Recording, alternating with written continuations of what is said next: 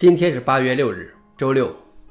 本期是银河观察第七百二十期，我是主持人银河老王。今天的观察如下：第一条，中国内核开发者向 Linux 建议继续保留5.20版本号。第二条，GitLab 禁止员工使用 Windows。第三条，开发者大幅精简 Rust for Linux v9 补丁。下面是第一条，中国内核开发者向 Linux 建议继续保留5.20版本号。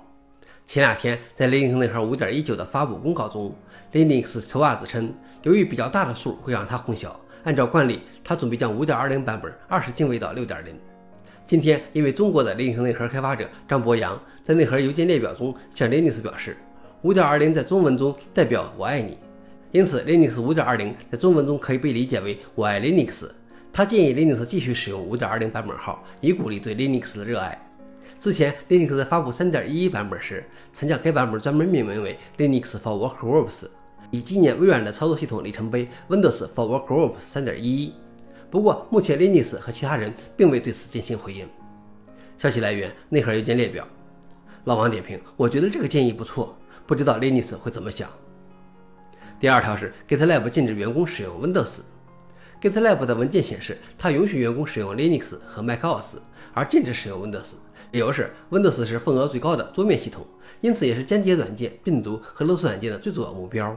Windows 家庭版的安全性难以保障，因此不符合该公司的安全准则。苹果的电脑是首选，如果熟悉 Linux，也可以选择戴尔公司的 Linux 笔记本电脑。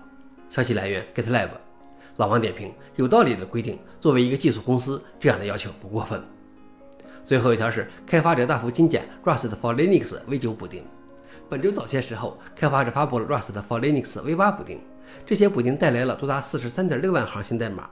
而今天发布的 Rust for Linux V9 大幅瘦身，删除了许多额外的功能和集成，只有十二点五万行的新代码。开发者称这是一个精简过的 V8，它有足够的支持来编译一个最小的 Rust 的内核模块，目的是先获得核心支持，然后开始向上游逐个扩展其他部分。Linux 和袜子一直希望尽快完成该补丁的合并。消息来源 f o r e n i x 老王点评：看来在下一个 Linux 内核中，我们有望见到 Rust 的正式支持了。